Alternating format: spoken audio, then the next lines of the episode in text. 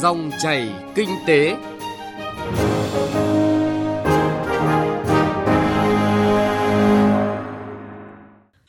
Các biên tập viên Thành Trung và Thu Trang rất vui được gặp lại quý vị và các bạn trong dòng chảy kinh tế trên kênh thời sự VOV1 của Đài Tiếng nói Việt Nam. Chương trình hôm nay có những nội dung chính sau đây. Bất động sản nghỉ dưỡng cần có cơ chế để phát triển. Quảng Ninh nâng cao hiệu quả hoạt động của các công ty lâm nghiệp. Phần cuối chương trình, trong chuyên mục Kinh tế số, phóng viên Đài Tiếng Nói Việt Nam sẽ phân tích nội dung khởi nghiệp hướng tới nền kinh tế số, thuận lợi, thách thức nào cho doanh nhân, doanh nghiệp. Mời quý vị và các bạn đón nghe. Trước hết là một số thông tin kinh tế đáng chú ý. 8 tháng năm nay, tổng thu ngân sách nhà nước ước đạt 997,6 nghìn tỷ đồng, bằng 70,7 dự toán và tăng 12,4% so với cùng kỳ năm ngoái. Có 8 trên 12 khoản thu và nhóm khoản thu đạt bằng hoặc cao hơn mức bình quân chung như thu về nhà đất, thu về hoạt động sổ số kiến thiết, thu cấp quyền khai thác khoáng sản, tài nguyên nước, vân vân. Thông tin vừa được Tổng cục Hải quan công bố cho thấy 15 ngày cuối tháng 8 vừa qua, tổng kim ngạch xuất khẩu cả nước đạt tới gần 14 tỷ đô la Mỹ. Trong đó, riêng mặt hàng điện thoại và linh kiện đóng góp tới hơn 3 tỷ đô la Mỹ. Nhờ sự bứt phá trong 15 ngày cuối giúp cả tháng 8 đạt kim ngạch xuất khẩu tới gần 26 tỷ đô la Mỹ. Đây cũng là tháng có kim ngạch xuất khẩu lớn nhất của Việt Nam kể từ đầu năm. Hiệp hội chế biến và xuất khẩu thủy sản của Việt Nam VASEP cho biết, xuất khẩu cá ngừ của Việt Nam sang Trung Quốc trong tháng 7 bất ngờ sụt giảm sau tăng trưởng liên tục 6 tháng đầu năm 2019. Tuy nhiên, tính tổng 7 tháng của năm nay, xuất khẩu cá ngừ của Việt Nam sang thị trường này vẫn tăng 143% so với cùng kỳ năm ngoái, đạt gần 11 triệu đô la Mỹ. Tính đến tháng 8 năm nay, gỗ và lâm sản của Việt Nam đã được xuất khẩu trên 128 quốc gia và vùng lãnh thổ. Trong đó, Hoa Kỳ, Nhật Bản, Trung Quốc, Liên minh châu Âu, Hàn Quốc là những thị trường xuất khẩu chủ yếu, đạt 5,3 tỷ đô la Mỹ, chiếm gần 88% giá trị xuất khẩu lâm sản của nước ta. Tại báo cáo năng lực cạnh tranh du lịch toàn cầu năm 2019 vừa được công bố mới đây, năng lực cạnh tranh du lịch của Việt Nam cải thiện đáng kể, xếp hạng 63 trên 140, tăng 4 bậc so với năm 2017. Tuy nhiên, theo báo cáo, Việt Nam vẫn phải giải quyết những hạn chế liên quan đến chất lượng lao động, mức độ sẵn sàng về công nghệ thông tin và hạ tầng dịch vụ du lịch. Theo thông tin từ Tổng cục Thống kê, trong quý 3 năm nay có 22,7% doanh nghiệp ngành xây dựng đánh giá tình hình sản xuất kinh doanh tốt hơn, 40,9% doanh nghiệp nhận định giữ ổn định và 36,4% doanh nghiệp đánh giá là khó khăn hơn. Để thúc đẩy hoạt động sản xuất kinh doanh trong những tháng cuối năm, các doanh nghiệp trong lĩnh vực xây dựng kiến nghị các cơ quan hành chính cần rút ngắn thời gian thanh tra, kiểm tra, giảm thiểu các thủ tục hành chính không cần thiết gây phiền hà cho doanh nghiệp. Bên cạnh đó, cần công khai thông tin và thủ tục đấu thầu đối với các công trình, dự án sử dụng vốn nhà nước để các doanh nghiệp vừa và nhỏ có điều kiện tiếp cận thông tin sớm hơn.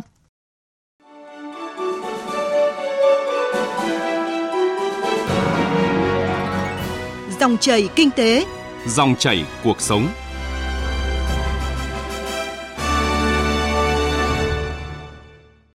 Thưa quý vị và các bạn, với sự phát triển nhanh chóng trong lĩnh vực kinh tế du lịch và sự tăng lên không ngừng của dòng vốn đầu tư trực tiếp nước ngoài, bất động sản nghỉ dưỡng của Việt Nam đang đứng trước nhiều cơ hội mới. Tuy nhiên vẫn còn những vướng mắc cần được tháo gỡ để phân khúc bất động sản này phát triển tốt hơn trong giai đoạn tới. Phóng viên Thành Trung phân tích nội dung này. Mời quý vị và các bạn cùng nghe. Theo số liệu từ Tổng cục Du lịch, 8 tháng năm nay, nước ta đón hơn 11 triệu 300 nghìn khách du lịch nước ngoài, tăng 8,7% so với cùng kỳ năm ngoái. Mỗi năm, Việt Nam cũng có khoảng 80 triệu lượt khách du lịch nội địa. Việc cải thiện cơ sở hạ tầng, chính sách của chính phủ đang thu hút nhiều nhà đầu tư vào lĩnh vực này, trong đó có các dự án bất động sản nghỉ dưỡng. Hiện nay, hàng chục nghìn căn hộ condotel, biệt thự ven biển đang được xây dựng và bàn giao.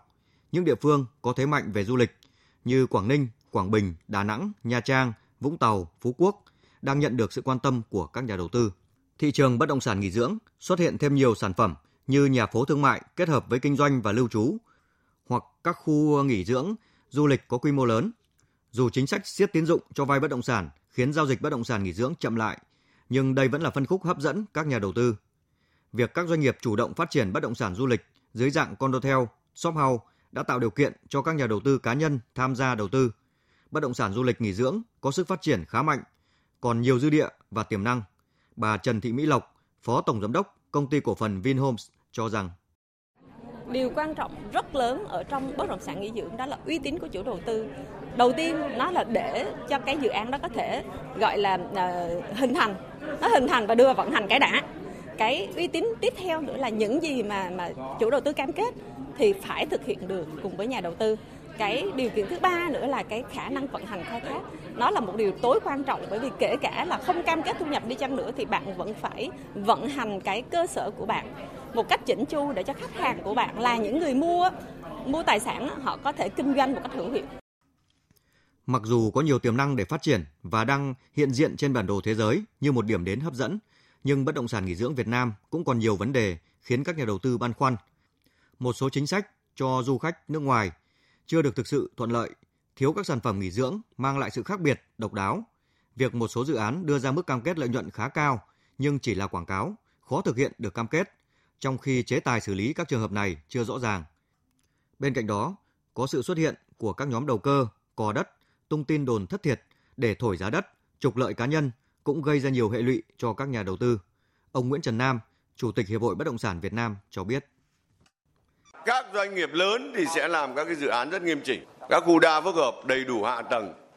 Thì nó cũng có cái làn sóng ăn theo là các doanh nghiệp nhỏ đầu tư vào các cái dự án nhỏ đi mua đất thì thậm chí là chưa đầy đủ thủ tục đã bán ra thị trường và gây tranh chấp bức xúc cho người dân. Điều mà các nhà đầu tư và doanh nghiệp lo lắng là hành lang pháp lý về bất động sản nghỉ dưỡng còn nhiều vướng mắc. Những quy định về việc đầu tư xây dựng, cấp giấy chứng nhận quyền sử dụng đất, quyền sở hữu nhà đối với các dự án căn hộ du lịch, biệt thự du lịch chưa rõ ràng, khiến các địa phương khó thực hiện. Căn hộ du lịch ven biển là loại hình bất động sản mới, cần có quy định pháp luật cụ thể để thị trường bất động sản phát triển ổn định và phát triển ngành du lịch thành lĩnh vực kinh tế mũi nhọn. Về vấn đề này, Bộ trưởng Bộ Xây dựng Phạm Hồng Hà cho rằng Việc sửa đổi bổ sung một số quy định tại các luật liên quan sẽ được tiếp tục nghiên cứu, đánh giá thận trọng và báo cáo Quốc hội xem xét quyết định. Các cái loại hình đầu tư bất động sản mới như là condotel, office resort villa, vân vân. Thủ tướng Chính phủ đã giao cho Bộ Xây dựng phải hoàn thành quy chuẩn, tiêu chuẩn và quy chế quản lý căn hộ văn phòng trong năm 2019.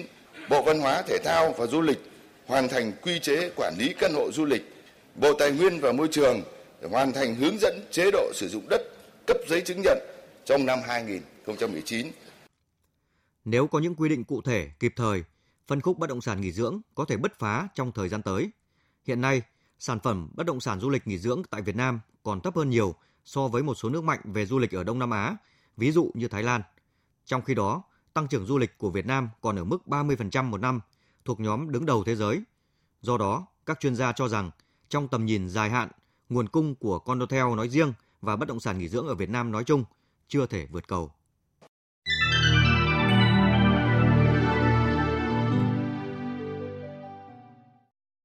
Thưa quý vị và các bạn, thực hiện việc sắp xếp, đổi mới, nâng cao hiệu quả hoạt động của các công ty lâm nghiệp giai đoạn 2017 đến năm 2020 theo chủ trương của chính phủ.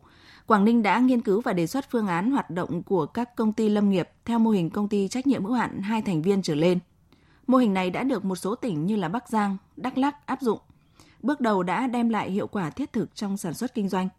Về vấn đề này, phóng viên Văn Hiếu đã có cuộc phỏng vấn ông Đặng Huy Hậu, Phó Chủ tịch Thường trực Ủy ban nhân dân tỉnh Quảng Ninh. Mời quý vị và các bạn cùng nghe.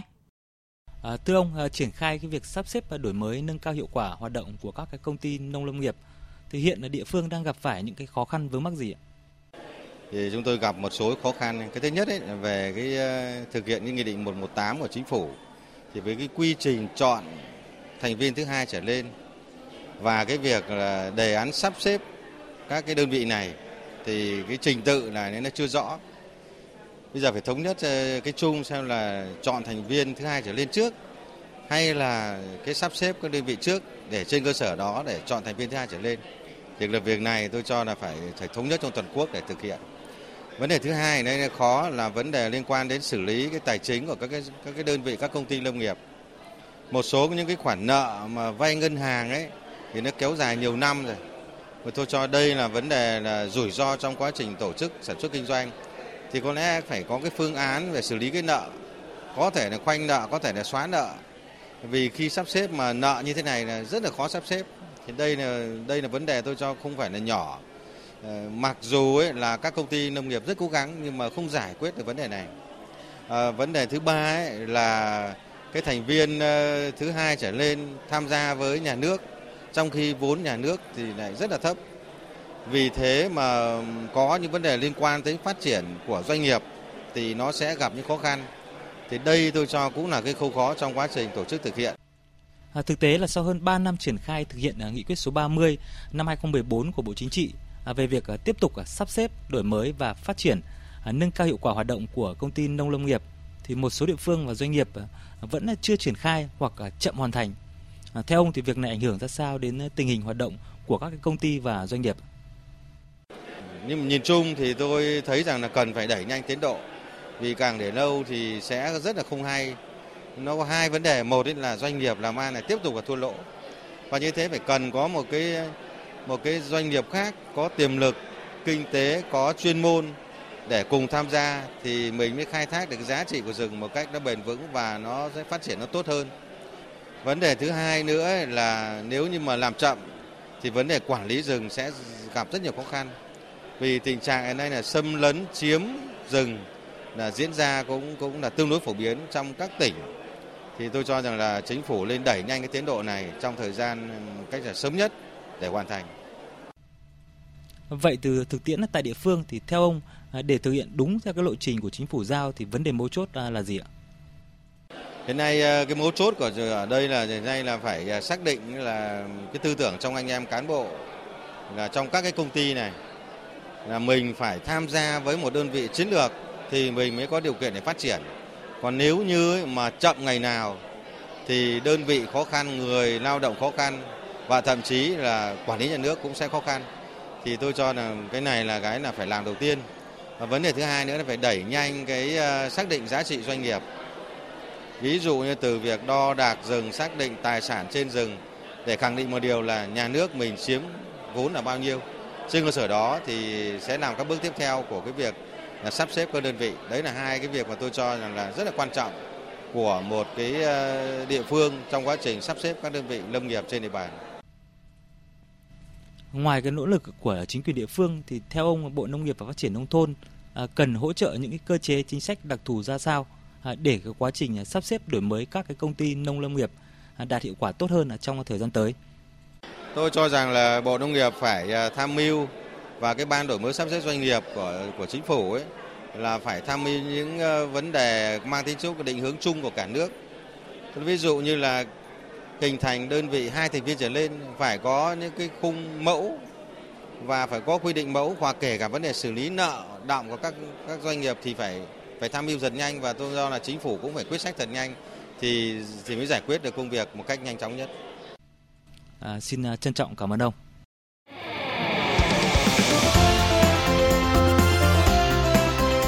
Kinh tế số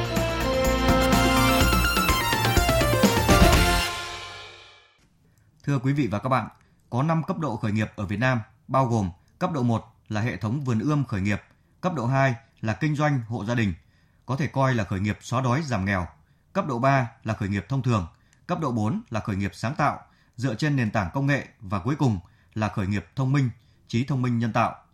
Kể từ sau phong trào quốc gia khởi nghiệp được phát động từ năm 2016, các cấp độ khởi nghiệp vừa nêu ngày càng phát triển, nhưng để các doanh nghiệp lớn mạnh về bền vững, đóng góp chung vào sự phát triển kinh tế đất nước, cấp độ 4 và cấp độ 5 cần được quan tâm đầu tư nhiều hơn.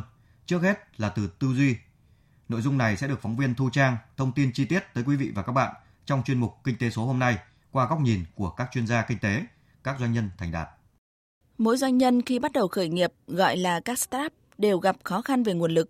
Trong đó, nhân lực, đặc biệt là nhân lực tài chính hay bộ phận kế toán luôn là bài toán nan giải. Không chỉ bởi vấn đề chuyên môn nghiệp vụ có đảm bảo yêu cầu hay không, mà còn là vấn đề lương, thưởng phải chi trả cho đội ngũ này, một khoản tiền không nhỏ đối với giai đoạn sơ khai của doanh nghiệp. Hiểu được tâm lý chung đó, nhiều startup Việt đã có hướng đi cho riêng mình bằng cách dựa trên những nền tảng công nghệ, sáng tạo các phần mềm phục vụ nhu cầu vừa nêu của doanh nghiệp. Một trong số đó là phần mềm kế toán doanh nghiệp và miinvoice.vn là ví dụ. Phần mềm này thuộc bản quyền công ty cổ phần Misa đang được nhiều doanh nghiệp nhỏ và vừa sử dụng nhằm tiết giảm kinh phí, thời gian và nhân lực. Công ty sở hữu phần mềm này đã và đang lớn mạnh hơn nhờ doanh thu bản quyền. Điều đáng chú ý là tư duy không ngủ quên trên chiến thắng của lãnh đạo đơn vị này. Bà Đinh Thị Thúy, Tổng Giám đốc công ty cho biết. Sau 25 năm, chúng tôi cũng cần phải có một cái tinh thần khởi nghiệp lại. À, nếu không ờ, chúng tôi sẽ tự hào trên những cái ờ, thành tích vinh quang thì lúc đó chúng tôi coi như có thể là sẽ đi xuống và bắt buộc tất cả những người đứng đầu, toàn bộ cán bộ nhân viên à, với một cái tinh thần xả thân, thần tốc và đột phá để được à, lắng nghe, để được tìm hiểu, để được học hỏi. Những cái ý tưởng sáng tạo của những người đi trước, thậm chí là các bạn rất là mới để từ đó chúng tôi cải tiến được cái công tác về quản lý điều hành của mình. Nhưng cũng đồng thời là giúp cho chúng tôi có được các cái sản phẩm phục vụ cho chính các cái doanh nghiệp đó một cách tốt hơn, thuận lợi hơn và hiệu quả hơn. Tương tự là công ty cơ điện đo lường tự động hóa thuộc tập đoàn Decanex đã có hơn 10 năm kinh nghiệm triển khai thực hiện hơn 400 công trình lớn nhỏ liên quan đến điện, tự động hóa trong sản xuất công nghiệp. Công ty này vẫn dành kinh phí lớn để nuôi đội ngũ nhân sự chuyên nghiên cứu cải tiến kỹ thuật, nâng cao năng suất lao động dựa trên nền tảng công nghệ. Ông Đinh Văn Hiến, Chủ tịch tập đoàn Decanex khẳng định, cơ hội cho các doanh nhân doanh nghiệp là ngang nhau và sáng tạo là yếu tố cốt lõi tạo nên giá trị thương hiệu. Cho nên buộc phải thay đổi, buộc phải làm mới mình thường xuyên là yêu cầu, cũng thể hiện sự nhạy bén của từng doanh nhân doanh nghiệp với thời cuộc, đặc biệt trong bối cảnh công nghệ. Trong công cuộc cách mạng lần thứ tư, và chúng ta hay nói là công nghiệp 4.0 ấy, thì ờ, có rất nhiều cơ hội đối với doanh nghiệp uh, siêu nhỏ, nhỏ, vừa và lớn. À, không những nói đến uh, khởi nghiệp sáng tạo là chỉ dành cho những doanh nghiệp mới khởi nghiệp, doanh nghiệp non trẻ, mà nó còn uh, dành cho tất cả các loại hình doanh nghiệp của chúng ta. Đặc biệt là những doanh nghiệp vừa uh, và các tập đoàn lại cần phải khởi nghiệp ở level cao hơn. Ở đây tôi muốn nói đến uh, những cái doanh nghiệp lớn chúng ta kinh doanh theo cái uh, tâm thế truyền thống. Thì đến nay cuộc cách mạng công nghiệp lần thứ tư đã buộc chúng ta phải thay đổi. Và uh, rất cần những cái nhà cung cấp giải pháp công nghệ và những cái công cụ quản trị. Đây cũng là khẳng định của tiến sĩ Đinh Việt Hòa, Chủ tịch Hiệp hội Khởi nghiệp Quốc gia, đơn vị thường xuyên tổ chức hoạt động nhằm thúc đẩy, hỗ trợ phong trào khởi nghiệp. Theo tiến sĩ Đinh Việt Hòa, với hàng nghìn doanh nghiệp khởi nghiệp, hàng chục quỹ đầu tư mạo hiểm đang hoạt động hiệu quả cùng gần 1 tỷ đô la Mỹ đầu tư vào khởi nghiệp. Cơ hội cho các startup Việt đang rất lớn – các hoạt động nhằm thúc đẩy tinh thần khởi nghiệp và khởi nghiệp đổi mới sáng tạo cũng nhiều, đặc biệt kể từ sau dấu mốc 2016 khi chính phủ phát động phong trào quốc gia khởi nghiệp. Thực tiễn này góp phần kết nối, lan tỏa tinh thần sáng tạo khởi nghiệp trên mọi phương diện. Tuy nhiên, hướng tới nền kinh tế số, nếu như quá trình khởi nghiệp, các cá nhân doanh nhân không quan tâm yếu tố công nghệ, yếu tố mới thì dễ lụi, sớm tàn. Có phải ai cũng có thể khởi nghiệp sáng tạo được hay không? Hay khởi nghiệp sáng tạo nó có những thách thức có những cái điểm tuyệt vời nào mà những người mà có cái năng lực đấy có thể theo đuổi cái ước mơ khát vọng của mình? Cái số lượng doanh nghiệp đóng cửa rất là mạnh. Vậy thì đóng cửa này nó phụ thuộc vào cái yếu tố nào? Các doanh nhân khởi nghiệp hãy tỉnh thức hơn, hãy nhìn nhận ra rằng vấn đề thành công của chúng ta phụ thuộc vào rất nhiều yếu tố. Một trong yếu tố quyết định đấy đó là công cụ. Hãy sử dụng những công cụ toàn cầu để đưa vào doanh nghiệp của mình. Hãy tận dụng những nguồn lực xung quanh để phát triển doanh nghiệp. Chúng ta phải bước ra khỏi vùng an toàn. Thưa quý vị và các bạn, khởi nghiệp trong bối cảnh cách mạng công nghiệp 4.0, thuận lợi lớn, thách thức cũng nhiều. Doanh nhân Việt Nam sẵn sàng tâm thế để bước ra biển lớn bằng những hành động cụ thể. Trong đó, hướng tới số hóa, mọi hoạt động là bước đi cần thiết để hướng tới nền kinh tế số. Thông điệp được gửi gắm trong chuyên mục Kinh tế số hôm nay cũng đã kết thúc dòng chảy kinh tế thứ 6 ngày 13 tháng 9. Chương trình do biên tập viên Thành Trung và nhóm phóng viên kinh tế phối hợp thực hiện. Cảm ơn quý vị và các bạn đã quan tâm theo dõi.